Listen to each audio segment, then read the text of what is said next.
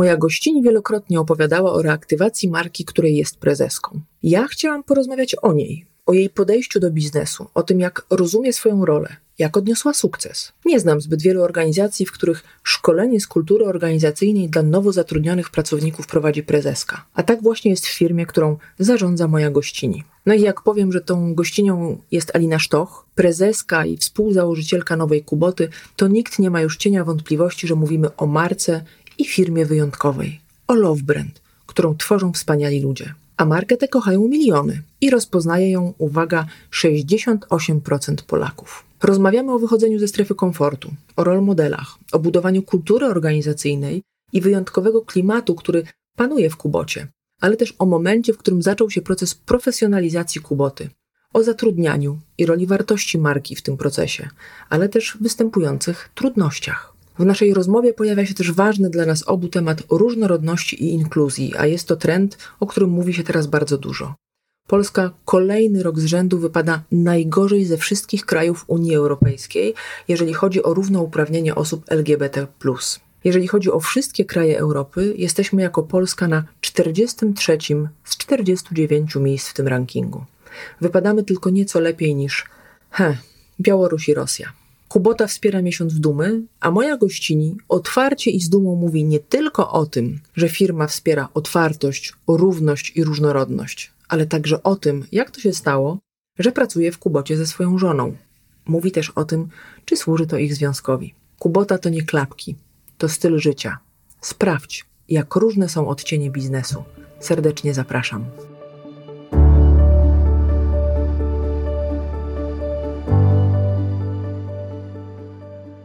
Dzień dobry, witam w kolejnych odcieniach biznesu.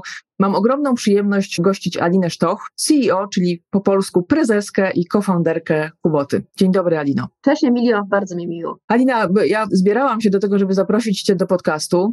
Przyglądam się Kubocie od dawna i mam wrażenie, że na temat reaktywacji marki powiedziano już wszystko. I zapraszając Cię do rozmowy w odcieniach biznesu, bardzo chciałabym się skupić, mm, no właśnie, na tym, jak Ty robisz biznes, jaką Ty jesteś liderką, bo pracuję z ludźmi i ludzie szukają inspiracji, przyglądają się tym, którym wychodzi.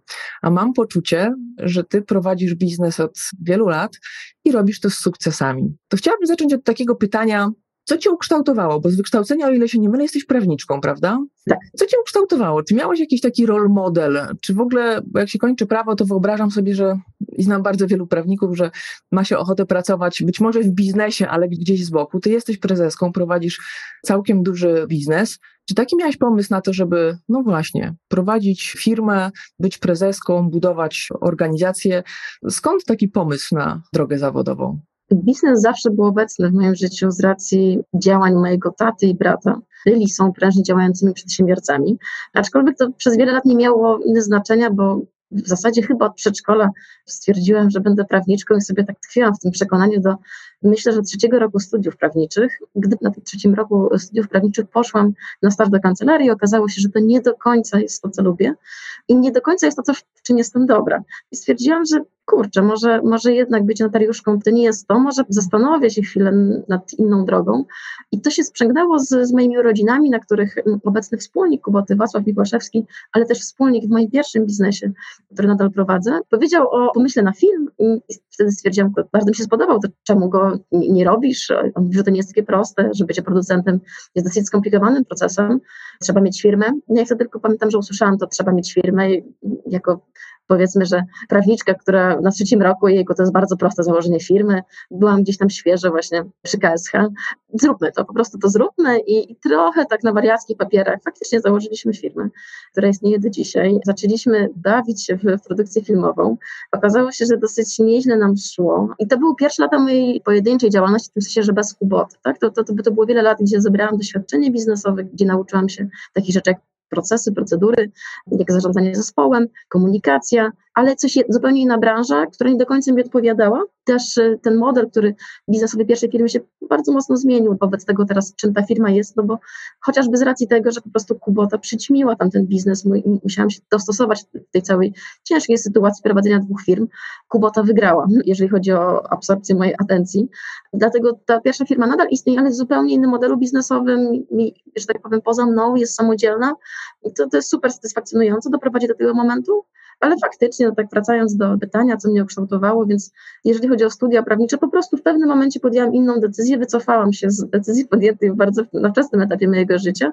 Potem gdzieś wielokrotnie w tamtym wyborze wydawało mi słusznie utwierdzałam, ale jednak rzeczywistość pokazała, że to była zła droga i wydaje mi się, że tak właśnie, jeżeli mogę jakąś fajną mądrość słucha, słuchaczom, słuchaczkom powiedzieć, to myślę, że nie ma się to tak bardzo nastawiać i, i fajnie chodzić na staże, właśnie fajnie sobie popróbować, szczególnie na, w okresie studenckim, może nawet licealnym, jeżeli ktoś jest odważny i, i ma taką potrzebę. Uważam, że to jest super pomysł i całe szczęście, że ten staż poszłam, bo co by było, gdybym zrobiła aplikację, potem byłoby mi się po prostu już ciężej wycofać, więc bardzo się cieszę, że tak wyszło, a jeżeli chodzi o role model, a to, co mnie kształtowało, no to, to właśnie myślę, że pewien klimat, który panował w domu przedsiębiorczości, na pewno pewne własne predyspozycje również, ale myślę, że tak bardzo mocno mnie kształtowały, kształtują i kształtowały bardziej idee, słowa, zdania przeczytane niż konkretne osoby. Zawsze tak miałam.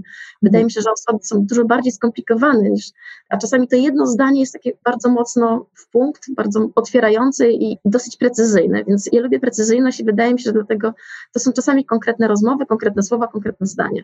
I wydaje mi się, że to jest mój role model. Du dużo słów, które gdzieś się przewinęły przez moje życie. No też tak mam, czy zbieram różne zdania, które gdzieś tam się pojawiają. Ja myślę sobie, że wiesz, teraz to jak się patrzy na rynek, to można zmienić drogę zawodową nawet w trakcie, bo ja w zasadzie po 15 latach w logistyce przeszłam na drugą stronę i zdecydowałam, że już nie to, że mam dość logistyki, natomiast to już było też trochę takie zapoznany obszar. Wydawało mi się, że tam już nic nowego nie będzie, że, że jakoś potrzebowałam pewnej świeżości i po 15 latach zmieniłam sobie drogę zawodową. Natomiast rzeczywiście to próbowanie i sprawdzanie się, weryfikowanie trochę tych planów, ale wiesz, że w Stanach Zjednoczonych bardzo wielu prawników właśnie jest szefami firm. I ten zmysł prawniczy ponoć ma to do siebie, że ma się te umiejętności zarządzania, planowania biznesu i tak dalej, więc myślę sobie, że masz taki silny aset w postaci prawniczego przygotowania. Chciałabym pójść dalej w tym temacie. Powiedz, jak ty rozumiesz rolę liderki, rolę lidera w firmie? Nie wiem, czy to jest jakiś dla ciebie zestaw cech, bo obydwie wiemy, że nie każdy może być liderem, nie każdy w tej roli się sprawdzi. Tak, to jest pytanie, myślę, temat rzeka i ciężko na nie odpowiedzieć w jedyny właściwy sposób. W mojej opinii lider wymyśla, tworzy ideę lub współtworzy, ale bardzo często jest inicjatorem, następnie ją realizuje i teraz można to zrobić na milion sposobów, można być bardzo różnym liderem, ale jednak jest to w jakiś sposób urzeczywistnianie i sprawczość. Wydaje mi się, że liderzy są sprawczy, a potem już w jaki sposób to robią, jakimi liderami są, to jest kompletnie inna sprawa, ale właśnie ta potrzeba u nich, ta energia sprawczości jest dosyć, myślę, że czymś łączącym wszystkich liderów. A jak patrzysz na siebie, no bo to już jest kilka ładnych lat, kiedy jesteś w kłopocie i jak patrzysz na swój sposób liderowania, czy jakoś byś go potrafiła określić, jaki jest twój typ liderowania, bo stworzyliście wyjątkową markę. Myślę sobie, że ja jak rozmawiam przede wszystkim z no, młodszymi trochę od siebie ludźmi, to ja widzę z jaką energią mówią o Kubocie. Ja zresztą pamiętam, ja też miałam Kuboty kiedyś, wiele, wiele, wiele lat temu, nawet na okazję, na, przy okazji spotkania z tobą próbowałam znaleźć zdjęcia gdzieś być może z plaży, ale niestety się nie doszukałam. Miałam takie czarne pierwsze kuboty. Tak. Więc jest taka duża energia. Ci młodzi ludzie mówią, Boże, jaka to jest marka, jak tam musi być fajnie. Wiesz, mają pewne wyobrażenie tego, jak tam jest. No to jaki jest twój typ liderowania? Jaki jest twój pomysł na robienie takiej fajnej marki jak Kubota? On się bardzo zmienił i zmienił się wobec właśnie, my wszyscy wspólnie dorastaliśmy, Kubota dorastała niedługo będzie miała 30-lecie i ja też, i w ogóle dla mnie też ten wiek 30 lat jest dosyć ważny. Mhm. Już jestem po 30, ale faktycznie wokół tej 30 bardzo mocno jako lider y, zaczęłam się zmieniać, kształtować i tak się składa, że też moi wspólnicy są w podobnym wieku i to był tygiel, w którym my się gdzieś wzajemnie, trochę jak piłeczki, nasze emocje, nasze potrzeby, nasza dorosłość się gdzieś kształtowała wspólnie i myślę, że ta droga właśnie i dorastania Kuboty biznesowo, organizacyjnie i nas jako liderów jest totalnie współbieżna i to, to jest fajne, że tak, mm, tak chyba wyszło. Może właśnie też przez to jest prawdziwe i naturalne, że, że Kuboty nie prowadziły osoby z 30-letnim doświadczeniem w biznesie, ale na początku z, z 6-letnim, teraz już ponad 10-letnim, to to jest jakiś staż, ale, ale faktycznie na początku było bardzo wiele prób, wiele błędów i to jest fajne, to jest super, że gdzieś była przestrzeń na te błędy i że byliśmy na to otwarci. Więc jakim, mm, jaką liderką jestem, wydaje mi się, że bardzo się staram, może właśnie, nie, nie wiem, czy taką jestem, na pewno taką się staram być. Nie, nie, nie, nie chcę się teraz cały czas tak wysłaniać i być zbyt ostrożna, ale to, to jest nieustanny proces i, i wiem, że na pewno mam lepsze dni, tygodnie, miesiące jako liderka i też te gorsze mhm. ale cały czas pracuję, więc kim się staram, to, to, na pewno osobą bardzo otwartą na informację zwrotną, bo wiem, jak to pomaga w życiu, nie tylko zawodowym, ale też osobistym. U mhm. nas moment kształtowania się kultury organizacyjnej był też bardzo ważnym momentem dla mnie osobiście, gdzie ja naprawiam, czy polepszyłam, wniosłam na kolejny poziom wiele relacji osobistych bo pewne rzeczy, które są mądre w tej kulturze organizacyjnej, zaczęłam przekładać w naturalny sposób na życie swoje osobiste i to, i to było dla mnie niesamowite odkrycie, że te dwie sfery zawsze się przenikały, ale się mogą w taki mądry sposób przenikać, bo co do zasady, te sfery ze sobą rywalizują, przeszkadzają i mhm. doprowadzają do wielu napięć i tarć, a to jest super, jeżeli właśnie te dwie sfery, to jest wielka praca, zaczynają sobie pomagać. To, to było bardzo fajne, więc ta otwartość na informację zwrotną to było coś, co to, to jest dla mnie coś bardzo ważnego i, i idąca w związku z tym transparentność na każdym etapie kształtowania biznesu, transparentność w każdych relacjach, bez względu na na stanowisko drugiej osoby, na to, czy to jest osoba z zewnątrz, czy, czy wewnątrz organizacji. Więc pewnie to jest truizm, ale myślę, że, że, że bardzo tak naprawdę ciężkie gdzieś do urzeczywistnienia, czyli żeby mądrze reagować na informację zwrotną, żeby jej chcieć, żeby zachęcać ludzi do, do jej przekazywania. To, to się tak łatwo mówi, a tak naprawdę błędów, które się popełnia po drodze jest cała masa i kolejne miesiące dopiero pokazują, że, że to działa. I gdy ktoś sam siebie przychodzi do twojego gabinetu i mówi, ala, to nie działa, albo nie podobało mi się, gdy zrobiłaś to, to i to, i to są takie momenty, że człowiek widzi, kurczę, to, to działa. To działa i to jest super. I pozwala dzięki temu na szybszy rozwój, szybszą zmianę. O, o to gdzieś w firmach też chodzi. Więc myślę, że to na pewno. Po drugie, myślę, że uczciwość to jest bardzo ciężkie. Uczciwość, szczerość. Myślę, że to jest, bo to też jest cecha, która jest wpisana w naszą kulturę organizacyjną i uważam, że to też jest napisane w ogóle w naszej kulturze organizacyjnej, że to jest cecha, z którą najwięcej problemów mają osoby przychodzące do Kuboty bo taka prawdziwa szczerość, czyli dawanie właśnie tej informacji zwrotnej, odbieranie z, według określonych zasad, my mamy nawet na to procedurę, można się śmiać, że jakby jak można mieć procedurę na komunikowanie? Można, można i naprawdę stosowanie się do niej jest z jednej strony bardzo proste i bardzo trudne i widzę, jak często się wysypujemy po prostu na tym, zarówno ja, jak i inni członkowie zespołu, ale jesteśmy na tyle czujni, przez to, że mamy to wpisane w kulturę, to bardzo często dajemy sobie żółte kartki i, i wybaczamy je od razu. ale to jest fajne, że właśnie taką kulturę udało się stworzyć, tej otwartości i szczerości. I to nie było od razu, to, to nie od razu zadziałało i te, też właśnie myślę, że jako rady mogłabym dać, że bądźmy cierpliwi, zacznijmy od siebie, dawajmy przykład jako liderzy, menadżerowie reszcie zespołu, i to powolutku pęcznieje gdzieś ta właśnie atmosfera tej, tej, tej otwartości. Więc to myślę jako druga cecha, a jako trzecia to, to chyba uważność, ale uważność nie do końca właśnie rozumiana jako empatia. I ja słuchałam kapitalny wywiad twój z Agnieszką Kozak, która bardzo wiele o empatii mówiła i też się z nią zgodziłaś, że to są cechy prawdziwego lidera. Ja tutaj troszeczkę pobawię się w adwokata diabła, bo słucham wspaniały wywiad, podcast Karola Paciorka z Tomkiem Stawiszyńskim. Mhm. I to był wywiad, w którym Tomek Stawiszyński, wybitny polski filozof, mówi o empatii i mówi o tym, jakie pułapki się z empatią wiążą. Bardzo taki sposób rzeczowy mówi o tym, na co osoby empatyczne muszą uważać. A wiem, że tak naprawdę jest to na wskroś empatyczna osoba i na, czujna na, na siebie, na drugiego człowieka, ale też pokazuje taką drugą stronę tej empatii, więc ja wolę słowo uważność.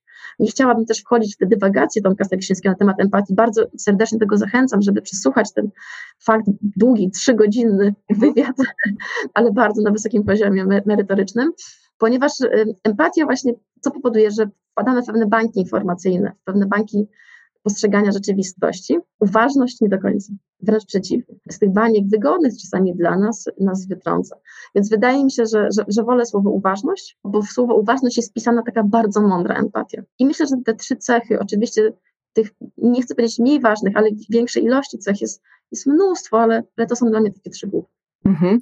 Bardzo wiele wątków tutaj poruszyłaś, bo jak mówiłaś transparentność w firmie, to też pomyślałam sobie, że samo wejście na giełdę powoduje, że już musieliście być firmą niezwykle transparentną, bo jakby założenie wejścia na rynek New Connect powoduje, że, że, że są z tym związane pewne obowiązki. Ale chciałabym Cię zapytać o tą kulturę organizacyjną, bo to jest y, niezwykle trudne. To znaczy, tworzenie kultury organizacyjnej jest niezwykle trudne. I pierwsze pytanie, które przyszło mi do głowy teraz, to chciałabym Cię zapytać, czy Wy żeście robili to sami, czy żeście się wspierali kimś, jakąś, nie wiem, firmą zewnętrzną, czy konsultantami, którzy weszli i powiedzieli, słuchajcie, to się robi tak, tak i tak, i teraz to przepracujmy razem, żebyście zbudowali tą kulturę, czy raczej, no właśnie, ta energia młodych ludzi, którzy się docierali, bo powiedziałaś o tym bardzo fajnie, że, że właśnie dorastaliście razem z marką. Jak to było z tym budowaniem kultury organizacyjnej Kuboty? Robiliśmy to sami, faktycznie bez większych kompetencji ku temu, też z racji tego, że większość tutaj osób zarządzających marką, nie wszystkie, ale większość, mhm. albo były zawsze na swoim, albo nie pracowały w korporacjach, nie miały też troszkę od kogo się nauczyć. Więc my czasami faktycznie w Kubocie wymyślamy koło na nowo, a raczej wymyśleliśmy, bo teraz mhm. od pewnego momentu pojawił się nowy dyrektor Paweł Dąbrowski, dyrektor marketingu e-commerce, który jest wybitnym specjalistą także w kontekście tworzenia procedur, mm, zarządzania organizacją i, czerpiemy nie, niejako od niego. To jest nasz taki wewnętrzny konsultant, który po prostu bardzo mocno wspiera rozwój firmy na wielu polach, także właśnie w tworzeniu kultury organizacyjnej, o czym za chwilę powiem, ale pierwszy etap tworzenia kultury organizacyjnej był bez Pawła, był wśród wspólników, którzy właśnie nigdy wcześniej się nie zetknął z kulturą organizacyjną, spisaną oczywiście, bo kultura organizacyjna zawsze jest, tak? Tylko jakaś. Jest, tak, jakaś, tak. Tylko jest albo niewyartykułowana, albo więc proces wyglądał w ten sposób, że ja wiedziałam, że my się mniej więcej zgadzamy, ale czegoś brakuje. I w takim poczuciu niejasnym, czego brakuje, nie wiedziałam czego, ale dostałam od dyrektorki kolekcji Iwonki Dąbrowskiej książkę Gdy regułą jest brak reguł Rida Hastingsa na temat jednej chyba z najbardziej inspirujących kultur organizacyjnych na świecie. Bardzo też wymagającej, ale na pewno inspirującej, która myślę, że zmieniła rzeczywistość biznesową tego świata. I i ja pamiętam, że czytałam tę książkę i cały czas to jest to, to jest to, to jest to. I biegałam po mieszkaniu, się cieszyłam i po prostu dzwoniłam do wszystkich i właśnie to były te zdania, te, te moje rol modelowe zdania, powiedzmy, które mnie totalnie zmieniały jako osobę i, i, dawały inspirację i wskazywały kierunki. Oczywiście miałam świadomość, że tamta kultura jest nie do urzeczywistnienia w pewnych aspektach, ale że będzie bardzo mocnym fundamentem, na którym będziemy budować i tak się stało. Zaproponowałam pierwszą wersję kultury organizacyjnej zespołowi, wspólnikom, była burza mózgów, kilka rzeczy wyleciało, kilka, za, za, kilka rzeczy mi się dostało, że to, to, to były złe słowa. Super, super, że to było właśnie wspólne dzieło. E, powstała druga wersja, która została już bardzo dobrze przyjęta. Potem pojawił się pierwszy feedback związany z tą kulturą, przez pryzmat tej kultury organizacyjnej, znowu mnóstwo wniosków. A odkąd pojawił się Paweł w, w zespole, też dał bardzo fajną drugą półkulę trochę, bo nie ukrywam, że ja jestem osobą prawo półkulową, która bardzo dobrze, myślę, że dogaduję się z lewopółkulowcami. To wynika też z racji moich rodzinnych uwarunkowań, że ja byłam prawopółkulową osobą wśród tani lewopółkulowych osób i musiałam sobie radzić. I to też właśnie mnie ukształtowało, że rozumiem, wydaje mi się dosyć dobrze, jedną lepiej stronę, ale drugą także. I nasza kultura organizacyjna była trochę, ja, to tak lubię nazywać właśnie zbyt prawopółkulowa, bo przez zbyt wiele osób prawopółkulowych stworzoną i Paweł nadał teraz tej kulturze i my jesteśmy w trakcie właśnie zmiany pewnych rzeczy, też ten aspekt nie chcę powiedzieć mm, bardziej liczbowy, biznesowy, ale jednak i wiem, że feedbacki roczne, które nadejdą, będą jeszcze bardziej wymierne, bo padały takie bardzo słuszne zdania od zespołu, że kurczę, tu jest ale bardzo dużo umiejętności miękkich, ale trochę brakuje nam liczb i takich bardziej wymiernych, czasami z oceny specjalistycznych umiejętności.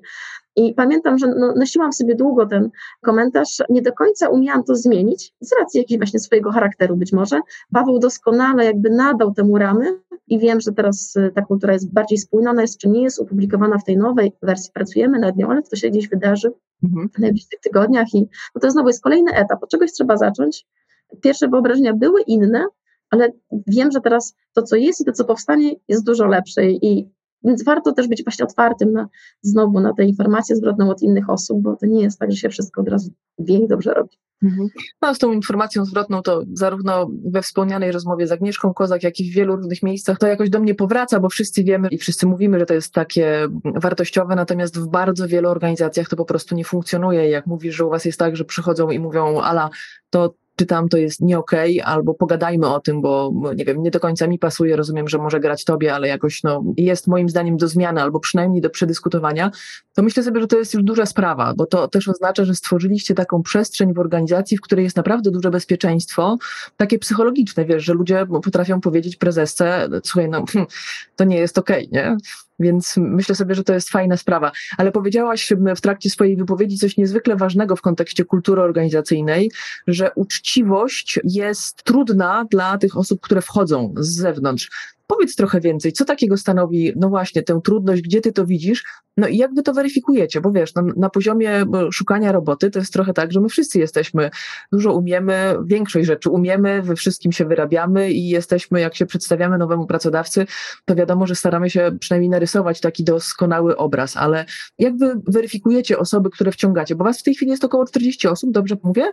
Bardziej 35, tak, tak, A, tak. tak. 35 osób to już też jest całkiem co ogarniać, ale jak weryfikujecie tych, którzy dołączają do zespołu? No bo z jednej strony 30 parę osób to już jest całkiem dużo, ale z drugiej strony to też bardzo transparentnie widać, jak ktoś nie pasuje. To znaczy, że też trzeba dość, wydaje mi się, tak, takie jest moje doświadczenie, że też trzeba doskonale prowadzić proces rekrutacyjny, żeby rekrutacji nie przestrzelić, żeby wszedł ktoś, kto rzeczywiście się będzie w tej kulturze takiej otwartości, transparentności dobrze czuł. Jak to weryfikujecie i czemu ta uczciwość gdzieś tu wybrzmiała, bo to jest ciekawy wątek. No, wydaje mi się, że po prostu z uczciwością się dużo łatwiej żyje. Marnujemy mniej zasobów, mniej energii. Wydaje mi się, że tak jest po prostu prościej. Z jednej strony, a z drugiej strony bardzo trudniej w kontekście naszych wszystkich ewolucyjnych przyzwyczajeń kulturowych, to jak kłamstwo niestety nas otacza i uczy się nas, nawet go w szkole. Obserwujemy go czasami u swoich najbliższych. To jest bardzo wbrew nam. Ja to rozumiem, natomiast powiedziałeś, że dla ludzi stanowi to trudność. To znaczy, że obawiają się tego, że trzeba tak z e, otwartą przyłbicą po prostu komunikować się w organizacji i, no bo rozumiem też, że jakoś o tym mówicie i, i że to może być jakoś przerażające, czy jakoś wywoływać pewien komfort. Po pierwsze mogą myśleć, że to jest jakaś podpucha, że to może jestem sprawdzana, to jest też naturalna reakcja. Tak? Mhm. Na dużą uczciwość bardzo często i reagujemy właśnie na to, że otrzymujemy informację zwrotną, dla nas czasami szokującą, że, że ona się w ogóle pojawia, jest właśnie przede wszystkim strach. Pierwszą reakcją jest strach, jest atak, jest bronienie, jest tłumaczenie to zamiast ją po prostu przyjąć, podziękować i zastanowić się. W sensie przyjąć, podziękować, a potem przyjąć lub odmówić. Nie ma obowiązku stosowania się tej informacji zwrotnej. Chodzi o to, żeby faktycznie się nad zastanowić i stworzyć taką kulturę dziękowania właśnie za to, że ktoś się też ośmielił przecież dać nam informację zwrotną, bo branie, wszyscy mówią o trudności brania, a nikt nie mówi o trudności przekazywania w sposób umiejętny informacji zwrotnej. Jest zasada 4P, która obowiązuje w naszej firmie, właśnie wzięta z kultury organizacyjnej Netflixa, i bardzo często ja widzę u siebie, jak i u innych problemy z którymś z P. Najwięcej według mnie jest problemu z trzecim P, czyli z dziękowaniem. To jest trochę smutne, ale tak jest. Bardzo często zamiast podziękować, zaczynamy się właśnie, tak jak powiedziałam, bronić lub tłumaczyć. A to do niczego nie prowadzi, bo wysłuchajmy drugiej osoby się nad tym zastanówmy. Obejrzyjmy to z pewnej odległości, to, co ktoś powiedział, a nie od razu wrzucajmy do tego pewne emocje, które mamy, które nam się skotłowały w głowie i za nimi idziemy, tak? Więc, a to podziękowanie jest takie właśnie, pozwala chwilę odetchnąć i wyrazić też, no uważam, że zachęca inne po prostu osoby do tego, żeby częściej informacje zwrotną też dawały, a w kontekście, czemu to jest trudne dla innych osób, więc wydaje mi się, że z racji jakichś ewolucyjnych przyzwyczajeń, z racji kulturowych przyzwyczajeń, z racji tego, że My nawet mamy w kulturze organizacyjnej coś takiego, jeżeli jesteś w kubocie, zapomnij o tych dwóch zasadach, których pewnie nauczyłeś się w innych firmach. Pierwszą z tych zasad jest to, że feedback dajemy tylko wtedy, gdy nas o to ktoś poprosi. Mhm. To absolutnie tak u nas nie działa. Dajemy wtedy, gdy mamy taką potrzebę, oczywiście zgodnie z tą zasadą 4P. Więc to nie może być feedback chamski, nie może być feedback, który ma na celu tak naprawdę tylko wyżycie się, wyrzucenie frustracji, który ma na celu zranienie, który ma na celu ostracyzm publiczny. Mhm. To jest dokładnie opisane, jak się komunikujemy, jak dajemy informację zwrotną, ale jest prawo, a nawet obowiązek i to jest traktowane jako lojalność wobec firmy. Mówienie wtedy, dawanie informacji zwrotnej, gdy z czymś się nie zgadzamy, coś nam nie pasuje. To po pierwsze. Drugą zasadą, o którą prosimy, żeby ludzie zapomnieli, że dajemy tylko informację zwrotną osobom, które są niżej, powiedzmy, tak, w hierarchii. To u nas to idzie w każdą stronę. Góra, dół, na tej samym poziomie. Każdy feedback i każda informacja zwrotna jest cenna, jeżeli jest udzielona po prostu w odpowiedni sposób. Mhm. Te dwie informacje chyba są największym szokiem, mhm. tak mi się wydaje, ponieważ no, raczej to funkcjonuje inaczej w innych firmach. I, I, też z takimi opiniami się właśnie spotykamy. I faktycznie myślę, że już po takim szkoleniu z kultury organizacyjnej, to jest to jedyne szkolenie, które ja przeprowadzam w firmie, co bardzo lubię. Zapoznaję się z każdą nowo poznaną osobą i myślę, że już po tym szkoleniu to zaczyna pękać i zaczyna być takie głębsze zrozumienie właśnie tego, jak u nas faktycznie jest. I to, to są naprawdę wspaniałe momenty. Oczywiście my staramy się podczas procesów rekrutacyjnych bardzo dużo o kulturze organizacyjnej mówić i staramy się przygotowywać ludzi na to, faktycznie wtedy sprawdzać, czy na pewno oni są do nas, do nas pasują. My jesteśmy zwolennikami długich rekrutacji. Nie usłyszałam to zdanie, że Alina, długie rekrutacje są ważne od Antoniny, z, od prezeski Riska. Pamiętam, że sobie bardzo znowu, to jest to, to zdanie rol modelowe moje, wzięłam to do serca, bo mieliśmy kilka pospiesznych rekrutacji w pierwszych latach działalności i wiem, ile kosztuje firmę, żeby z pewnych ciężkich sytuacji po prostu się wycofać, wyjść i jaki to jest koszt także finansowy dla przedsiębiorstwa, nie mówiąc o jakimś balaście emocjonalnym. Tak? Dlatego teraz są długie rekrutacje, bardzo dużo o tej kulturze mówimy. Myślę, że dla niektórych to jest zaskoczeniem. Zawsze staramy się sprawdzić, czy ktoś przeczytał kulturę organizacyjną ogólnodostępną na naszej stronie, e, co na ten temat sądzi, więc faktycznie trochę badamy też stosunek do tego, trafność jakichś konkluzji na ten temat. Oczywiście pewne wyobrażenie po przeczytaniu samej kultury bez pracy u nas jest mimo wszystko w jakiś sposób obarczone przecież błędem, tak, to jest normalne, jest na pewno trochę inaczej niż ktoś sobie wyobraża, ale jednak to daje jakieś wyobrażenie, jakieś poczucie i przede wszystkim uczciwie mówimy na każdej rekrutacji, to nie jest miejsce dla każdego. Po prostu. Zastanów się, czy taka kultura, kultura otwartości, szczerości, ale też dużej odpowiedzialności, elastyczności jest dla ciebie. Nie każdy tak lubi pracować. No i wydaje mi się, że szczerość dosyć działa. No mamy współczynnik retencji pracowników na poziomie 83%. W wcześniejszych latach był dużo niższy, więc widać, że ta kultura też tutaj pomogła. Celem jest, y, właśnie moim takim KPI-em, celem rocznym jest 85%. Mam nadzieję, że się uda w tym roku go osiągnąć. No ja trzymam kciuki, ale wiesz, też powiedziałaś tak niby mimochodem o paru ważnych rzeczach, ale jedną chcę zwrócić uwagę, bo jak mówisz, sama prowadzę szkolenie z kultury organizacyjnej, jeszcze mówisz, sprawia mi to frajdę.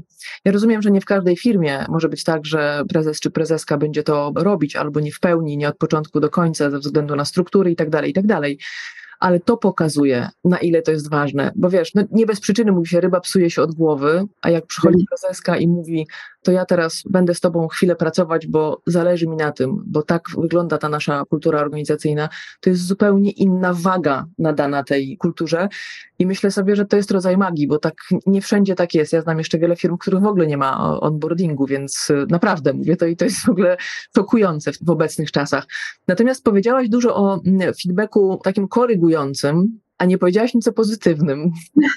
jest jakaś procedura na to, żeby mówić sobie miłe rzeczy, doceniać, bo myślę sobie, że to też buduje i morale zespołu, ale też poprawia wiesz, stosunek, zaangażowanie, motywację. Macie jakąś procedurę na pozytywne? Informacja zwrotna może być zarówno pozytywna i negatywna. Widzisz to, że ja mówię mm, być może o tej informacji zwrotnej w kontekście negatywnym, świadczy o moim charakterze i pracy, jaką muszę wykonać. Jestem perfekcjonistką, jestem nastawiona na krytykę i bardzo czujnie naprawdę to zauważyłaś, bo mi się za to dostaje od moich współpracowników. Za to, że czasami zbyt mało chwalę, zbyt rzadko doceniam pracuję nad tym i uważam, że też ta właśnie kultura organizacyjna w pewnym momencie była zbyt mocno nastawiona na krytykę. Nawet to myślę, że było pokłosie też właśnie książki Netflixowej, gdzie, mhm. gdzie tam panuje przekonanie, że są drużyną sportową, w której grają tylko najlepsi. Mhm. Jeżeli nie jesteś najlepszy, to po prostu tak jak w drużynie sportowej siadasz. Nie gra się za osiągnięcie. Albo siadasz, albo wylatujesz, tak? I trochę byłam pod takim chyba nie do końca dobrym wpływem w kontekście mojej organizacji tej książki, więc dostało mi się za to. Dostałam bardzo wartościowe informacje zwrotne od kilku osób, ale widać, że muszę dalej wykonywać pracę, więc jeżeli chodzi o informację zwrotną pozytywną, jak najbardziej my też nie nazwałabym nas kulturą doceniania, takie kultury też są, chyba BNP Paribas jest takim wzorcowym przykładem. Wydaje mi się, że bardziej jesteśmy kulturą szczerości, ale szczerością też jest właśnie chwalenie się i my, też jest to opisane w kulturze, żeby przywiązywać bardzo dużą wagę do świętowania sukcesów, do tego, żeby być optymistą, i żeby naprawdę zauważać te małe mikrosukcesy, bo ja się już łapię na tym, że w pewnym momencie mieliśmy naprawdę wielkie osiągnięcia i już takie było to przechodzenie do kolejnego i to nie jest dobre. To nie jest dobre ani dla mnie, ani dla osób, z którymi współpracuję. Takie osoby są po prostu męczące, które chcą więcej i więcej i nie umieją się cieszyć. Tak? Więc to też jest jakaś praca do wykonania i, i fajnie, że to zwróciłaś uwagę. Ja, ja, ja też się musiałam nauczyć na przykład świętować. To nie było dla mnie oczywiste. Chcę, żeby świętować sukcesy, tylko wręcz, bo widzę też takie swoje cechy, jak zaczęłaś mówić o tym, jaka jesteś, że no właśnie, jak już gdzieś dobiegłam, jest ten moment, jest cel, bo odhaczamy na liście, to myślę, to dalej, to jeszcze jest, już widzę, co jest y, parę kroków do przodu. Natomiast musiałam się tego nauczyć, tak samo jak odpoczywania, tego, że można po prostu leżeć i nic nie robić, nie? To, to w ogóle jak się patrzy nawet na LinkedInowe wpisy osób, które się zajmują w ogóle dobrostanem, well-beingiem, to też nie jest coś takiego, co wszyscy potrafimy robić, żeby była jasność, więc to jest też fajne. Myślę sobie, że to jest też fajne. Chciałabym Cię zapytać o taki przełomowy moment w Twojej karierze najbardziej. Czy jest coś takiego, co jakoś pamiętasz jako taki moment, który spowodował jakąś wiesz, dużą zmianę, jakiś taki, który pchnął Cię w jakimś innym kierunku, bo jakby tych biznesów trochę masz, zresztą jak powiedziałaś o tym, że ten filmowy cały czas sobie funkcjonuje i rozumiem też, że zarabia, jest to biznes, który przynosi Ci zyski, funkcjonuje już samodzielnie, więc duma, a tu jest Kubota, ale czy był jakiś taki moment, który no właśnie, jakoś zmienił cię, spowodował jakiś taki mm, zwrotny moment w twojej karierze? Myślę, że było wiele, ale takie dwa główne, to było właśnie chyba porzucenie decyzji o tym, że będę prawniczką, tylko że będę przedsiębiorczynią wykorzystującą pewne skillsy, które prawo mi dało. I to było dawno, ale pamiętam, że to było uwalniające, to było dla mnie takim wielkim kopem energii. Ja, ja po prostu pracowałam non-stop i to nie jest nic fajnego, no ale na początku no, to jest trochę ciężej po prostu, nie ma tutaj co ukrywać, jest naprawdę ciężko i to w ogóle nie był dla mnie problem, że, że ja niewiele śpię, bo budziłam się i pędziłam do, do tego, żeby coś tworzyć, tworzyć fajne miejsce pracy. Robiłam coś, co mnie bardzo interesowało. Zresztą zawsze wszystkie moje biznesy zaczynałam od prawie zerowej wiedzy na temat tych biznesów. Ja nic, zakładając biznes filmowy, nie wiedziałam nic o filmie zakładając biznes odzieżowo-obuwniczy, nie miałam pojęcia o biznesie odzieżowo-obuwniczym. Ta branża była dla mnie obca, musiałam się wszystkiego nauczyć. Po prostu byłam prawniczką i osobą, która prowadzi biznes i tutaj ma pewne narzędzia wokół tego zbudowane, ale jednak branże były zawsze nowe i to mnie też nie ukrywam, no ekscytowało po prostu, poznawanie zupełnie nowej branży. Ja jestem bardzo osobą ciekawą świata i takie wejście głębokie w nowy świat, w nową branżę jest nie tylko inspirujące pod kątem zawodowym i to, że tutaj może się coś udać zrobić, może być sukces finansowy, ale też pod kątem ludzkim. Dowiaduję się nowych rzeczy, uwielbiam to robić. Więc lubię sobie chyba na początku utrudniać, trochę marudzę, że jest ciężko, ciężko, ale tak naprawdę się cieszę. Więc wydaje mi się, że tak. Wiesz, to jest też ciekawe, jakby użyłaś takiego sformułowania, że uda się coś zrobić, to celowo to wyłapuję, bo myślę sobie, że to jest okupione ciężką pracą, bo jak mówisz, że wiesz, tak trzeba wejść do spodu, i powiem to, bo nawet w jednym z wywiadów mężczyzna zwrócił mi na to uwagę, że on też stara się łapać wszystkich, którzy mówią, że coś im się udało. Ja wczoraj napisałam w SMS-ie do osoby, z którą kooperuję, że mam nadzieję, że to się uda i dostałam zwrotnie informację, to będzie efekt twojej pracy. I wiesz, to myślę sobie, że jak ty mówisz tak, że wchodzę w nową branżę, nie wiem nic, tak? No każda branża ma jakąś specyfikę. Wyobrażam sobie, że branża obuwnicza Krystę, nawet, no nie, chyba sobie nie wyobrażam, ile rzeczy się trzeba mhm. nauczyć, żeby robić ten biznes dobrze, że, że to jest, wiesz, ciężko wypracowany sukces, że po prostu ty jesteś taką osobą, która jakby wchodzi za kasa rękawy i po prostu bardzo ciężko pracuje, żeby wejść w tą nową materię i budować coś w zasadzie od podstaw. To ja, ja tu jestem pod wrażeniem, bo myślę sobie, że to jest po prostu ogromny, ogromny wysiłek. Sama zmieniłaś pracę, przepraszam, po 15 latach, więc myślę, że doskonale rozumiesz, y, co też, jak, jakie motywacje za mną stoją i, i czemu to się robi. Po prostu w pewnym momencie na to przestrzeń potrzeba i, i tyle, I, i, i w to wchodzisz. A co cię motywuje do działania najbardziej? Co cię nakręca? Myślę, że uśmiech ludzi wokół, moich bliskich współpracowników, rodziny, żony, to jest absolutnie coś dla mnie najpiękniejszego. Gdy ja widzę, że ludzie się cieszą, gdy świętują, gdy, gdy coś się udało zrobić. Mhm. Myślę też, że tak przewrotnie powiem, absurd, Uwielbiam absurd, dlatego uwielbiam Kubotę. Uważam to za za wielką przygodę, pełną właśnie uśmiechu, radości, którą dane mi jest kroczyć, bo to jest absurd na tak wielu poziomach. To, że my przecież weszliśmy z giełdy handlowej na giełdę papierów wartościowych, to jest jeden wielki absurd biznesowy, co mnie, co mnie strasznie po prostu cieszy, bawi i okej, okay, wiem, że też odpowiedzialność, jestem tego oczywiście że świadoma, ale czemu mam się nie cieszyć, że tak absurdalne rzeczy udało się zrobić, to jest super i uwielbiam takie mikroabsurdy.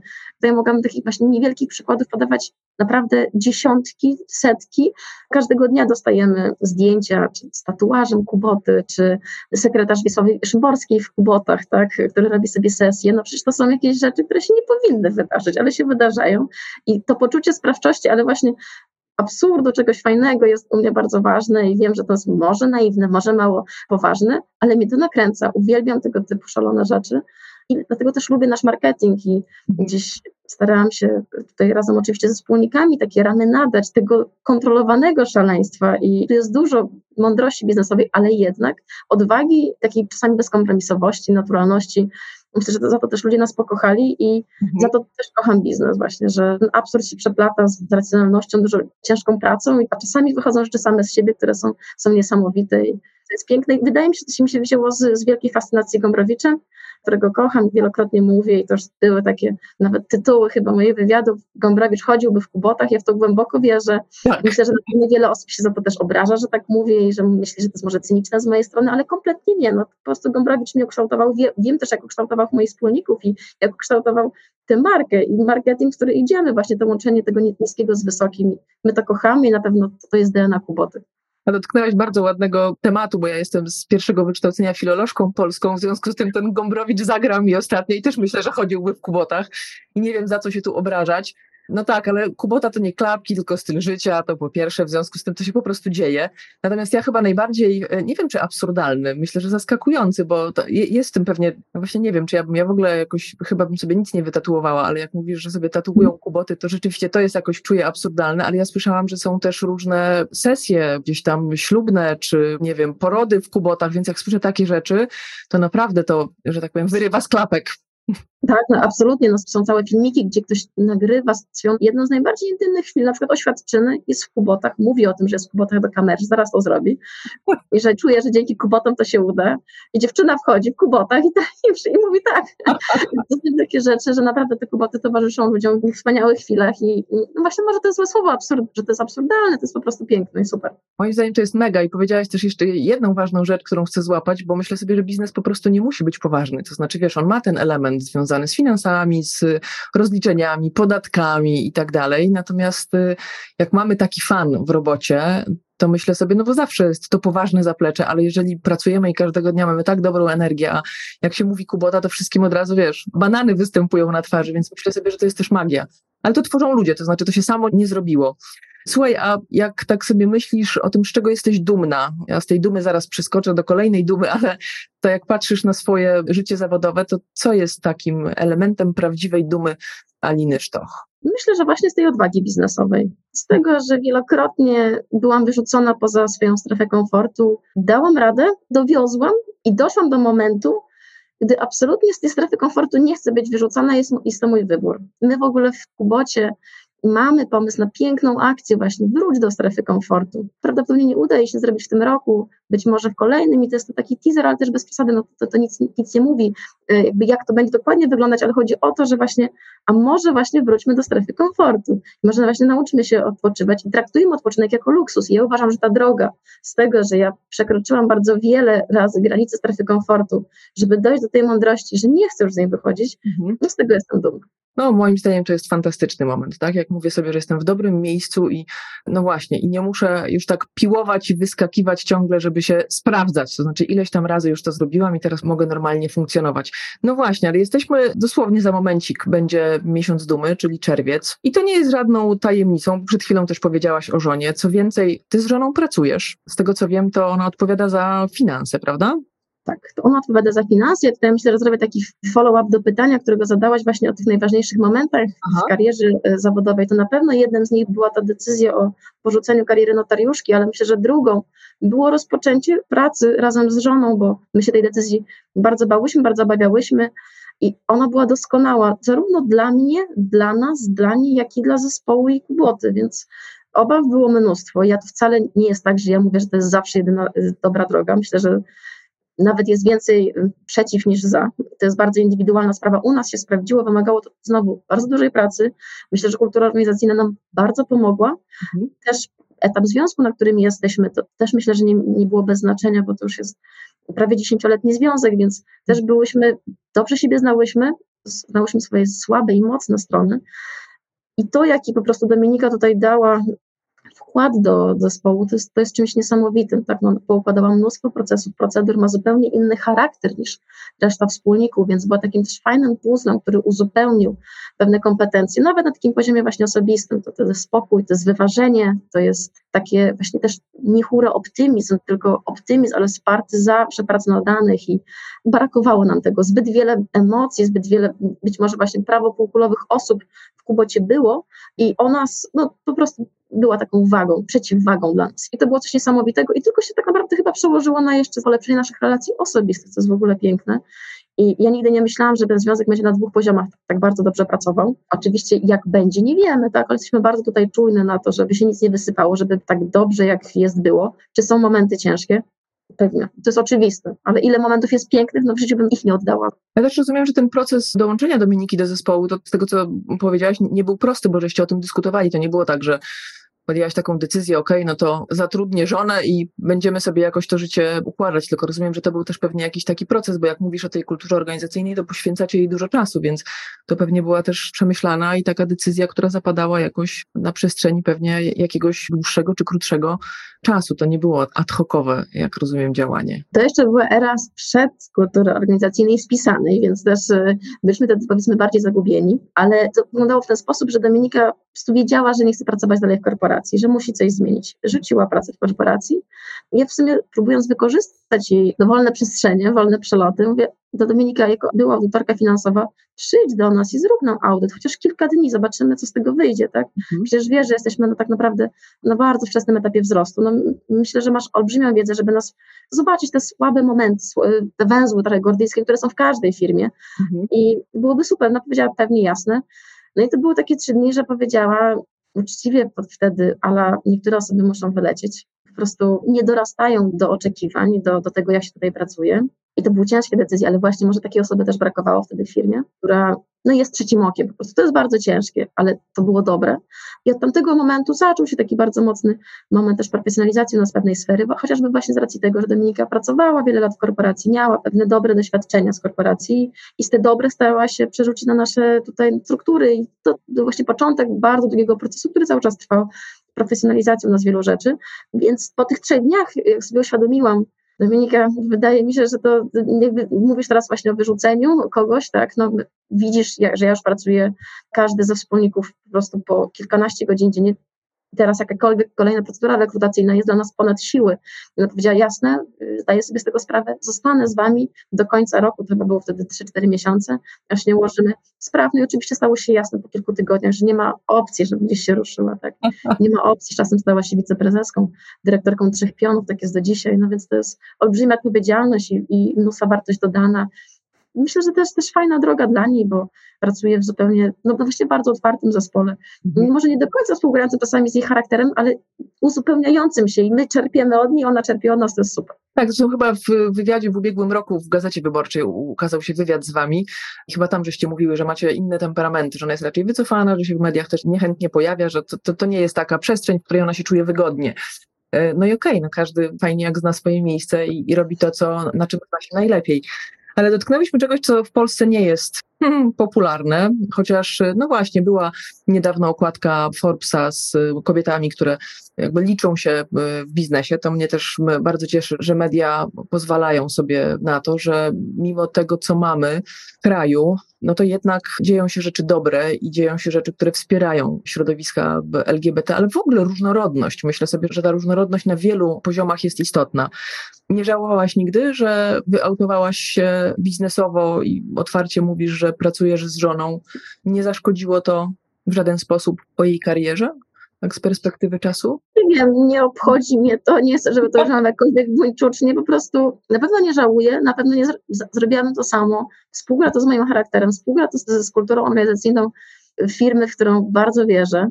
Jest to transparentne i nie wiem, no, mam taki charakter, jaki mam, jeżeli chodzi o właśnie przekraczanie tych stref komfortu, wychodzenie z, ze stref komfortu, mam tutaj dużą łatwość i nie jest to ani dobra, ani złe, po prostu tak mam. Dla mnie się to wydawało oczywiste, dla Dominiki czasami nie do końca, musiałyśmy sobie to przepracować, przegadać i ustalić, co, jak to pracuje, jak, jak, jak ten system działa, że ona nie ma takiej potrzeby, docenia to, że ja mam i że, że chcę, gdzieś tam się wystawiać, brzydko mówiąc, ale tak naprawdę z tego mojego wystawiania nigdy nie dostałam rykoszetem, albo tak mi się wydaje, może dostałam, ktoś nie powiedział, tak, coś nie zrobił czegoś, a zrobiłby, gdybym z kolei ja się nie wyautowała, ale no nie chcę tak oceniać, co by było gdyby, no bo to tak można przeżyć życie i zaraz się skończy. Tak. I co? Zresztą tak. jak mówisz 10 lat, to myślę sobie, no nawet w takim moim bliskim środowisku jest wiele małżeństw, które nie przetrwało 10 lat, więc myślę sobie, że fajnie, że o tym mówisz, bo myślę sobie, że tych etykietek, które są przyklejane do środowiska LGBT jest bardzo dużo i w większości to są rzeczy zupełnie nieprawdziwe i takie niezweryfikowane. Natomiast wy jako Kubota też wspieracie Miesiąc Dumy i za chwilę będzie Miesiąc Dumy, zresztą na stronie cały czas, bo sprawdziłam to dzisiaj przed naszym spotkaniem, są torby, są klapki, e, pięknie oznakowane. Czerwiec jest miesiącem dumy. Z każdego przedmiotu, który sprzedajecie z tęczowym oznakowaniem, pieniądze przeznaczacie na kampanię przeciw homofobii. Myślę sobie, że to ważny ruch.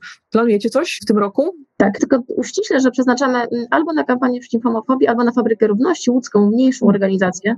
No, oczywiście, że planujemy. No, to jest jakby wpisane w nasz kalendarz marketingowy. Oczywiście wiele osób może powiedzieć, że to jest znowu cyniczne działanie nastawione na zysk Kompletnie tak nie jest. Cieszymy się po prostu, że jako firma, która ma głos, możemy to robić i, i, i naprawdę cały zespół tutaj, no nie, nie, musimy nikogo w zespole przekonywać.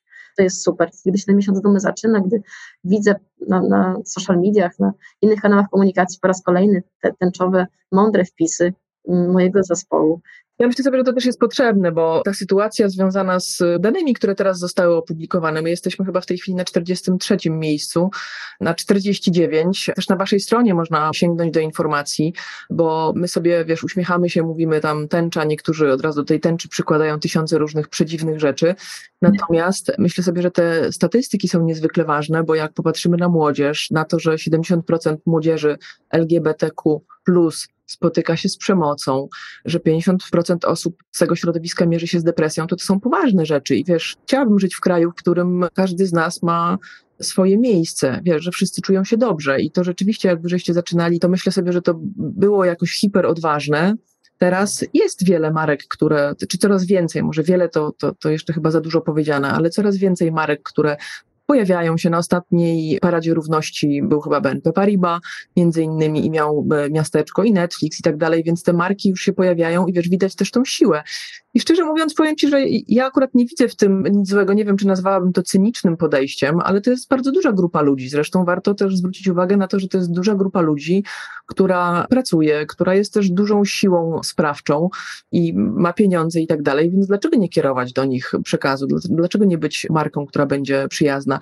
Ja chyba w ubiegłym roku widziałam, jak rozdawano takie naklejki, które bardzo mnie poruszyły, bo to był taki tęczowy znaczek i było napisane serce mam dokładnie tam, gdzie ty.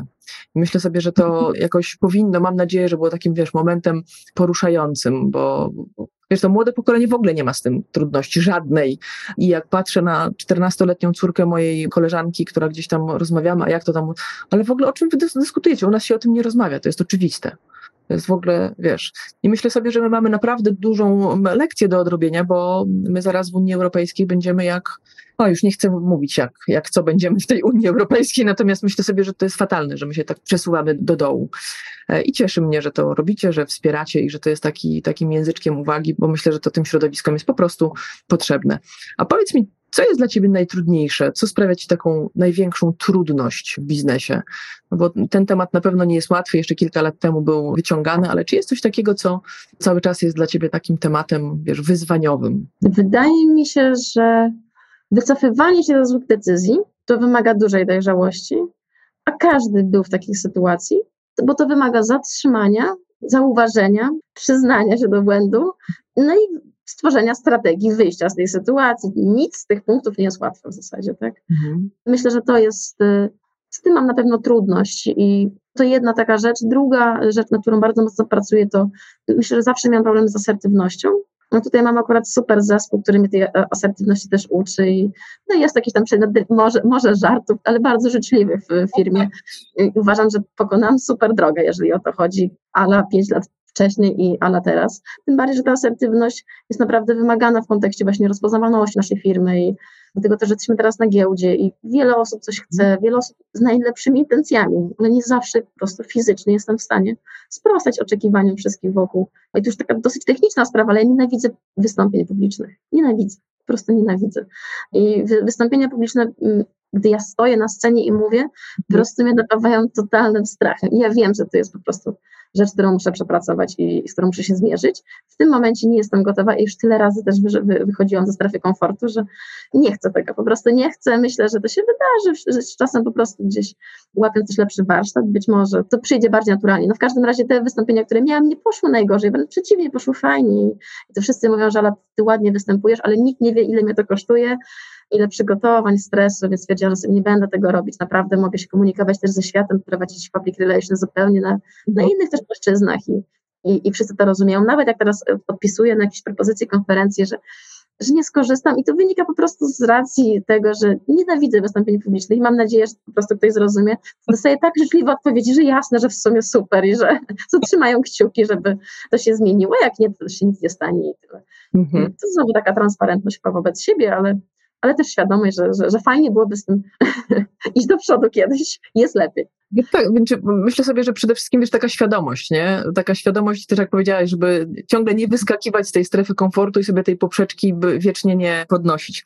Jest jeszcze jedna rzecz, którą chcę poruszyć, bo raz na jakiś czas pojawia się ten temat w mojej audycji. Powiedziałabym, że jest pewien specyficzny element waszej organizacji, poza kulturą, poza tym wszystkim, o czym żeśmy już sobie powiedziały, ale to jest firma zarządzana przez trzy kobiety. I myślę sobie, że wiesz, to przede wszystkim nie jest szczególnie częste, że zarząd złożony jest z samych kobiet. I chciałabym Cię trochę zapytać, no właśnie, to jak jest e, z tą e, słabą płcią? Czujesz, że, że jest słaba płeć, że mężczyźni mają łatwiej w biznesie, bo też masz trochę różnych doświadczeń, też doświadczeń ze wspólnikami, którzy są mężczyznami, więc e, ma, masz sporo doświadczeń. Jak to wygląda z Twojej perspektywy? Tak, faktycznie wydaje mi się, że chyba jesteś naprawdę unikatową firmą, jeżeli chodzi o o spółki, które są na, na giełdzie. Nie wiem, czy jest pełny zarząd kobiecy oprócz nas. Asia Kwiatkowska, wiceprezeska, wspólniczka, sprawdzała to i już wiem, że mi mówiła, prezesek jest na pewno kilkanaście na, na New Connect, ale czy pełen zarząd jest jakiś, to Chyba nie ma, ale to, to, to, to sprawdzenie zresztą nieważne, tak? Fajnie, że jest. I czy jest słaba płeć? No myślę, że same te dywagacje i samo to określenie jest tak, może niefortunne, no bo też, a co z osobami niebinarnymi, też troszeczkę wykluczamy je w tej, w tej rozmowie, używając w ogóle takich sformułowań. I w ogóle też wydaje mi się, że w sobie mam bardzo wiele męskich cech, ale znowu, co to znaczy męskie cechy? To jest jakieś katalogowanie. Stereotypizacja. To nawet przemocowe wobec tak i kobiet i mężczyzn właśnie. Więc wydaje mi się, że, że na poziomie językowym to jest ciężko odpowiedzieć poprawnie na to pytanie. Myślę, że bardzo wiele możemy sobie po prostu dać i ja wiem, jak teraz jest zarząd w pełni kobiecy, jeszcze bardzo ważną osobą u nas w firmie jest Iwona Dąbrowska, dyrektorka kolekcji, czwarta kobieta i pojawił się właśnie Paweł Dąbrowski, jej mąż, dyrektor marketingu e-commerce z olbrzymim doświadczeniem i jak wiele wzniósł też innej perspektywy, mhm. tej powiedzmy męskiej, tak, nie kobiecej, to jest super, więc ja absolutnie tutaj uważam, że nie powinniśmy rywalizować, tylko brać od siebie to, co mamy do dania, ale bardziej brać od siebie w kontekście brać od nas jako ludzi. Ale czy te nierówności są między płciami? Oczywiście, to, oczywiście. I tutaj jakby też nie chodzi o to, żebym teraz to pod dywan gdzieś za, za, zakrywała, bo w kontekście i zarobków, i pewnej łatwości pewnie też do dojścia na, do jakiegoś momentu w biznesie, jasne, że tak, no ale po prostu róbmy swoje, pracujmy i, ja nie lubię się obrażać, nie kłócę się z ludźmi i po prostu mnie to nigdy nie frustrowało, chyba bardziej było motywatorem, oczywiście nie dla każdego tak musi być, to jest niefajne, że tak jest, ale widzę zmiany, widzę dużo takiej mądrości teraz i właśnie w kontekście menadżerów, menadżerek, liderów, liderek, jeżeli chodzi o ten temat, to jest super, że to się zmienia i zmienia się tak szybko jak nigdy. Mhm. Ja, wiesz, ja celowo zadałam tak pytanie, aczkolwiek rzeczywiście może jest w tym pewna niefortunność, bo też zwróciłaś mi uwagę i tak aż mnie wyprostowało na parę rzeczy, bo to jest istotne, wiesz, bo język ma znaczenie. I myślę sobie, że to fajnie, że w ogóle mamy taką uważność. Ja też miałam parę takich dyskusji, po których wypowiadanie pewnych rzeczy, jak wypowiadałam pewne zdania, to mówiłam sobie wróć, nie, po co w ogóle gdzieś nacechowujesz tą wypowiedź jakimiś tam elementami. Natomiast właśnie dlatego też między innymi zapytałam, czy mężczyźni mają łatwiej, bo uważam, że ja cały czas patrzę i myślę sobie, że mają łatwiej, też trochę lepiej się, chociaż cały czas powstaje bardzo wiele różnych takich inicjatyw, lepiej się organizują, lepiej funkcjonują, ale też dużo dłużej w tym biznesie funkcjonują, więc myślę, myślę sobie, że oni mają po prostu lata doświadczeń więcej. Ja z kolei widzę w tym dużą różnorodność. Widzę, że mamy pewne mm, walory jako kobiety i mężczyźni i tak dalej. Po prostu są pewne sytuacje, w których możemy bardzo fajnie z tego korzystać, z tego, co każdy z nas wnosi. No i są badania, które mówią, ja już chyba nawet je kiedyś przytaczałam, jak był kryzys finansowy, chyba 2008 rok. Wydaje mi się, że to Boston Group y, zrobił takie badania i pokazano, że gdyby ten pierwiastek kobiecy był bardziej równomiernie rozłożony w strukturach zarządczych organizacji, to kryzys miałby szansę być dużo płytszy, właśnie ze względu na to, że no, znowu pewnie statystycznie kobiety podejmują mniejsze ryzyko i tak dalej, i tak dalej, w inny sposób zarządzają, dużo wcześniej widzą niektóre elementy, bo zwracają uwagę, czy też wiesz, języczkiem uwagi jest co innego, więc myślę sobie, że, że fajnie jak firmy potrafią z tego korzystać. Proszę jeszcze dodam właśnie, ja też czytałam bardzo fajne badania na temat e, obecności kobiet w zarządach na stanowiskach menedżerskich, że firmy zarządzane przez kobiety, nie pamiętam dokładnie ile, czy to, chyba to było bodajże 7% mają wyższe dochody. I to też uważam znamienne, dochody. To jest pewna no, właśnie jakaś cecha, która wydaje mi się Oczywiście brzmi to generalizująco, ale świadczy o jakiejś na pewnej uważności kobiet, taki na, na, być może na większy detal, ale też większej ostrożności, więc to znowu mhm. wszystko zależy super, jak te pierwiastki się gdzieś przenikają i w zależności od etapu firmy, no po prostu ten balans jest zachowany i to, to akurat to, to jest wielka mądrość mojego taty, który pamiętam, jak miałam kilkanaście lat, 20 lat temu, mówił mi, że on zawsze bardzo mocno dbał o równowagę w zespole wśród kobiet i mężczyzn i to było wiele, wiele lat temu po prostu mu się to opłaca. Jakby to jest prawda.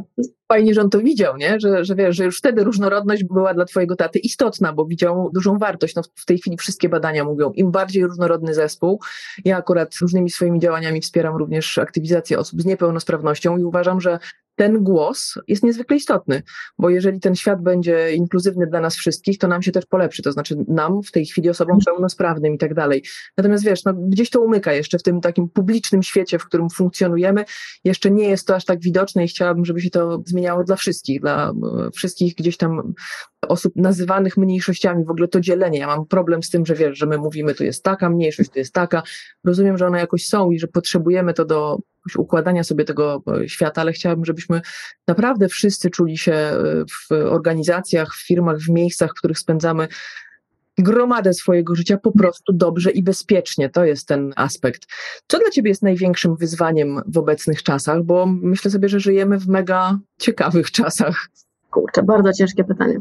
Takim największym wyzwaniem, no wydaje mi się, że w ogóle życie w zgodzie ze sobą. I to przez pryzmat firmy, przez pryzmat jakichś oczekiwań osobistych, pasji, mm, przyjaciół, rodziny, życie ze sobą i asertywne życie właśnie. Na to też sobie troszeczkę trzeba, brzydko mówiąc, zasłużyć i trochę chyba pocierpieć na początku. Zazwyczaj tak jest. Oczywiście może ktoś być bardziej pracowity, sprytniejszy, dystry, nieważne, ale jednak jakieś tam trzeba frycowe tam na początku zapłacić. Więc wydaje mi się, to, to jest wielkie wyzwanie i to wielkim wyzwaniem też jest życie w zgodzie ze sobą i nie poddanie się takim złym emocjom w tym sensie, że takim w zdrowiu psychicznym to jest bardzo ciężkie. Uważam, że ilo, ilość tych bodźców, które dostajemy złych, rozstrajających nas, rozwalających ośrodka jest olbrzymia. Nigdy, nigdy taka nie była i gdzieś zachowanie tej równowagi jest możliwe, jest bardzo ciężkie i ja osobiście strasznie zwracam uwagę i jest to jakiś mój cel, żeby się po prostu trzymać dzielnie bez względu na to, co się dzieje. Oczywiście bardzo nad tym pracuję i to nie jest za wszelką cenę, nie o to chodzi, tak?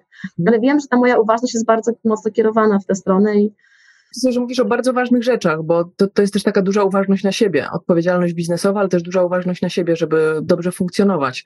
Ja zresztą zapisałam sobie, ale nie zadałam Ci wcześniej tego pytania, jak opowiadałaś o tym, że pracujecie z Dominiką, bo czuję, że to może być wyzwanie, że jak jesteście obydwie w pracy, no to jak dzielić ten, wiesz, to życie prywatne, a życie zawodowe, jak wyjść z tej pracy, jak każda z Was ma zupełnie inny obszar, inne odpowiedzialności. To też może być gdzieś takie, wiesz, nakręcające i zabierające tą przestrzeń prywatną, no bo trudno sobie powiedzieć, dobra, to żeśmy wyszły z roboty, to teraz nie gadamy na temat kuboty, tak?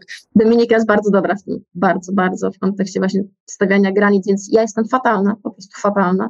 Nie wiem, ile razy mi się za to dostało, że cały czas ta praca jest w domu, cały, cały czas i, i ja tutaj wykonałam, uważam, że super praca, naprawdę, bo to, co było na początku, ja nie mogłam przestać mówić o kubocie, a teraz już sobie uświadomiłam, że myśląc o Kubocie, powinnam o niej po pracy nie myśleć, tak? Mając na celu jej dobro, tak? Dobro firmy, ale no to tak jak mówiłaś, nauczyć się odpoczywać to i traktować odpoczynek jako nie luksus, a obowiązek, to jest to możemy sobie mówić i jak ktoś do tego na własnej skórze sam tego nie, uważam, że nie, nie poczuje, to po prostu się, to się nie zmieni. A jeszcze wracając do wyzwań, tak mi się wydaje, że właśnie tym wyzwaniem może troszeczkę inaczej nazwanym niż to, co powiedziałam, ale wokoło to jest też jakby pozwolenie sobie na niebycie perfekcjonistą, perfekcjonistką.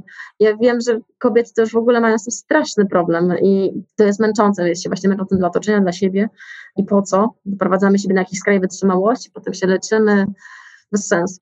No, to powiem tak, to coś o tym wiem, nie wiem, czy to dla Ciebie pocieszające, natomiast też jak się jest w stosunku do siebie takim wymagającym, to zazwyczaj jest się też do otoczenia, szczególnie tego bardzo bliskiego, a czasami naprawdę wystarcza troszeczkę spuścić z tonu, jest wystarczająco dobrze, i to też oznacza, że jesteśmy w dobrym miejscu. To mam jeszcze w zasadzie takie dwa wątki na koniec, bo pewnie słyszysz, że jesteśmy, jakby żyjemy w takich czasach, w których musimy się uczyć nowych umiejętności, zapominać jakieś takie, które żeśmy miały trochę tych elementów, o kilku powiedziałaś w trakcie rozmowy. Czy jest coś takiego, czy są jakieś nowe kompetencje, których chcesz się nauczyć? Czy jest coś takiego, w co wskakujesz, bo czujesz, że to, nie wiem, polepszy czy wzbogaci twój liderski warsztat? Myślę, że w tym momencie tak właśnie na warsztacie jest strategiczne myślenie, umiejętność stawiania celów i priorytetyzacji, no truizmy.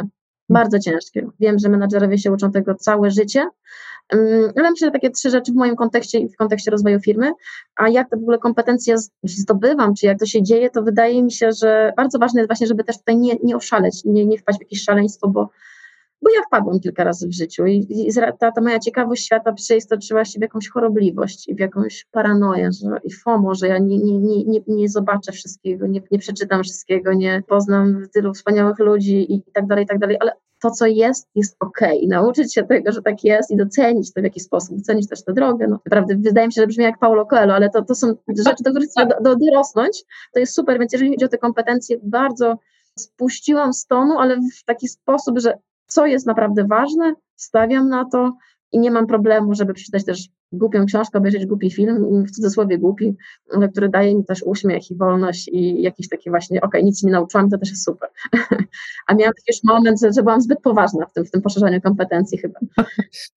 Ja nie wiem, mam wrażenie, że każdy łapie taki kawałek, szczególnie jak się awansuje. Ja pamiętam, że jak pierwszy raz awansowałam, to wtedy tak mnie usztywniło i mhm. takie wrażenie, że teraz wiesz, to wszystko musi być takie mega poważne, a naprawdę czuję, że biznes wcale nie musi być taki bardzo poważny, bo on przede wszystkim powinien sprawiać nam frajdę. I te miejsca, które znam, a też pracuję dla bardzo różnych organizacji, tam gdzie jest fan, tam gdzie jest y, śmiech, tam gdzie się ludzie czują swobodnie, to jest zupełnie inna energia do pracy i naprawdę można funkcjonować i mieć powiedziałabym nawet dużo lepsze wyniki. Dwa mhm. pytania, które zawsze zadaję swoim gościom.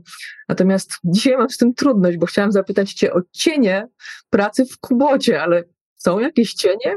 Pewnie, pewnie, oczywiście, że tak. No, to jest jasna sprawa. Właśnie myślę, że takim cieniem jest, jest presja. Kubotę zna 70% Polaków, dokładnie 68%. Te badania zrobiliśmy w listopadzie zeszłego roku. Ja byłam w ciężkim szoku, że jakby 3 czwarte ludzi w tym kraju zna firmę, którą współtworzę. Czy ta presja wzrosła? Wtedy chyba już nie, ale pamiętam, że na początku to było dosyć dla mnie ciężkie, bo wcześniej miałam biznes, który jak coś robiłam, to nigdy nikt mnie nie oceniał. Nie było żadnego PR-u, nie było żadnego marketingu, po prostu było oferowanie usługi i realizowanie i tyle. A tutaj dochodzi zawsze ten aspekt oceny, jakby jak to robimy, co robimy, czemu tak robimy, a czemu tego nie robimy. Każdy się czuje w jakiś sposób upragniony do tego, żeby właśnie nas oceniać, czy ta reaktywacja poszła dobrze, czy niedobrze, błędy, które popełniliśmy i okej, okay, z jednej strony to jest coś mi to daje, mm, czegoś mnie to uczy, ale wiem, że nikt tak naprawdę nie ma pojęcia, jakby jakie możliwości, jakie zasoby mieliśmy, z czym się musieliśmy mierzyć. Nawet chyba dzisiaj pod moim postem na LinkedInie z publikacją raportu za pierwszy kwartał padł komentarz typu no, powiedzieć, że pieniądze leżały na ulicy, to nic nie powiedzieć. Mhm. To jak to jest nieuczciwe i, i krótkowzroczne i nie, nie wiem, czy dobrze mówić tak, ale typowo polskie, to, to to jest właśnie nic nie powiedzieć, mam wrażenie. Mogłabym teraz bardzo wiele mówić o skomplikowaniu biznesu w branży mody, gdzie trzeba mieć duży kapitał obrotowy, a którego nie mieliśmy po prostu. Nie mieliśmy, musieliśmy doprowadzić. Tak. Wreszcie tego wtedy nie wiedzieli, więc było łatwiej, że on jest tak. potrzebny w takiej skali. Tak, że, on jest, że on jest potrzebny, że za kontenery się płaci przed ich wysłaniem i, i że kontener to jest naprawdę dużo parkletków, to jest ryzyko zamówienia dobrego towaru i nie mówiąc o marketingu, o pieniądzach na marketing i, i tego, że za, w pierwszych po prostu latach pracowaliśmy za darmo najzwyczajniej w świecie i tego też nikt jakby wszyscy tylko widzą to, co jest teraz, tak? A to, że musiałam zaryzykować i razem z moimi wspólnikami i pracować albo za darmo, przez długi czas za śmieszne pieniądze, o tym się już nie mówi. Mhm. Teraz doszliśmy do momentu, gdy faktycznie ta firma jest w cudzysłowie poważną firmą o stworzonych strukturach organizacyjnych, o procedurach, procesach, która działa, funkcjonuje, jest naoliwiona odpowiednio, ale były momenty na bardzo ciężkie. Uważam, że właśnie niewiele osób by dało radę sobie z tą presją poradzić, z problemami, jeżeli chodzi o mhm. właśnie zabezpieczenie płynności finansowej. I musieliśmy kombinować na wiele sposobów, żeby właśnie ten kapitał obrotowy się pojawił. I to się czasami wiązało naprawdę z ryzykiem swoich wszystkich oszczędności, a także rodziny. To ryzyko biznesowe musieliśmy ponieść, ale o tym już nikt nie mówi, bo nie ma świadomości, ale, ale łatwo się oceni.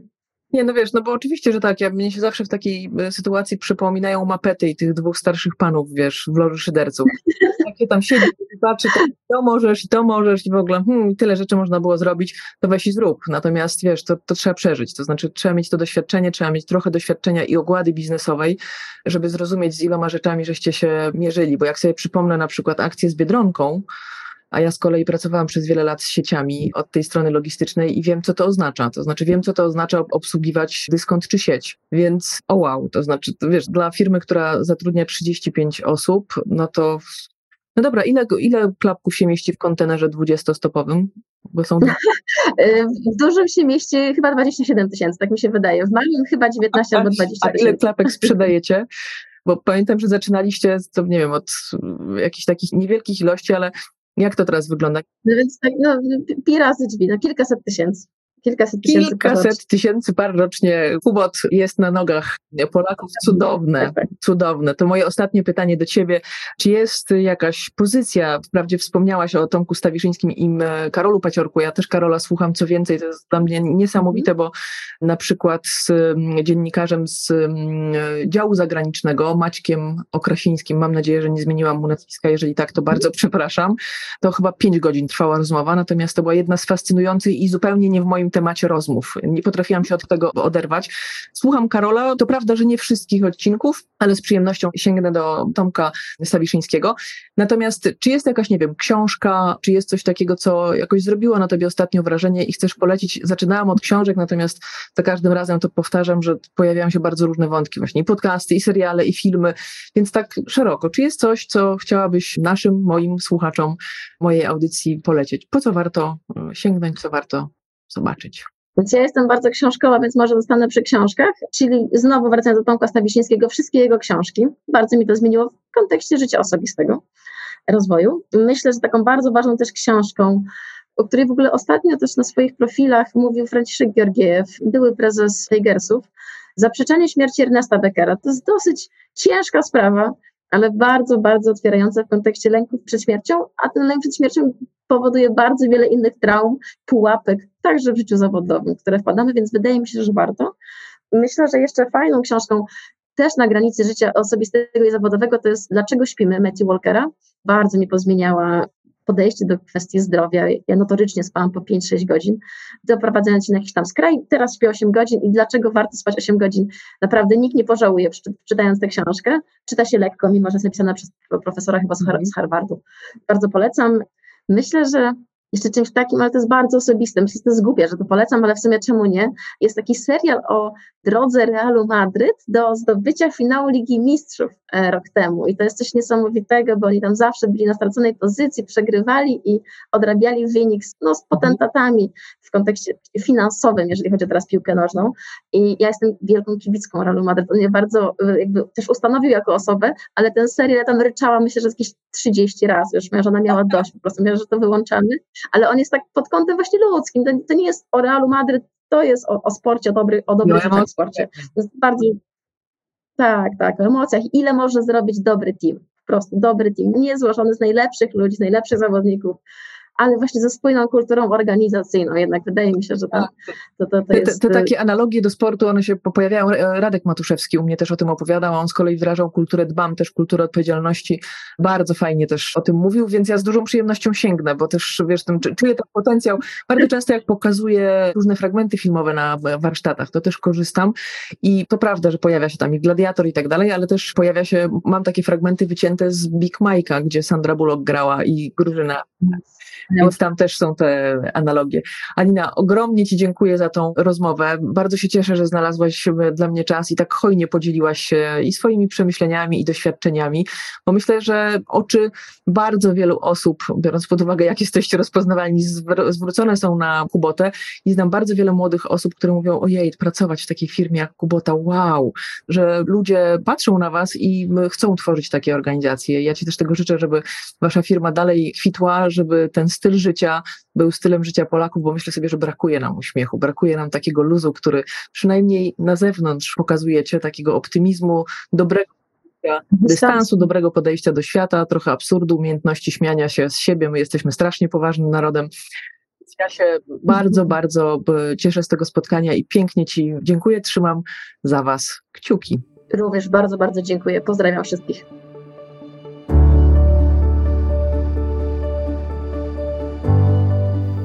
Dziękuję za Twój czas. Mam nadzieję, że nasza rozmowa była dla Ciebie inspirująca. Jeśli Ci się podobała, udostępnij ją znajomym, zostaw lajka i zasubskrybuj, aby nie umknął Ci żaden odcinek. Będzie mi miło, jeśli podzielisz się swoją opinią. Napisz kilka słów recenzji. To dzięki Tobie mogę się rozwijać i trafiać do szerszego grona odbiorców. To dla mnie ważne i bardzo Ci za to dziękuję. Już dziś zapraszam Cię na kolejny odcinek. Sprawdź, jak różne są odcienie biznesu.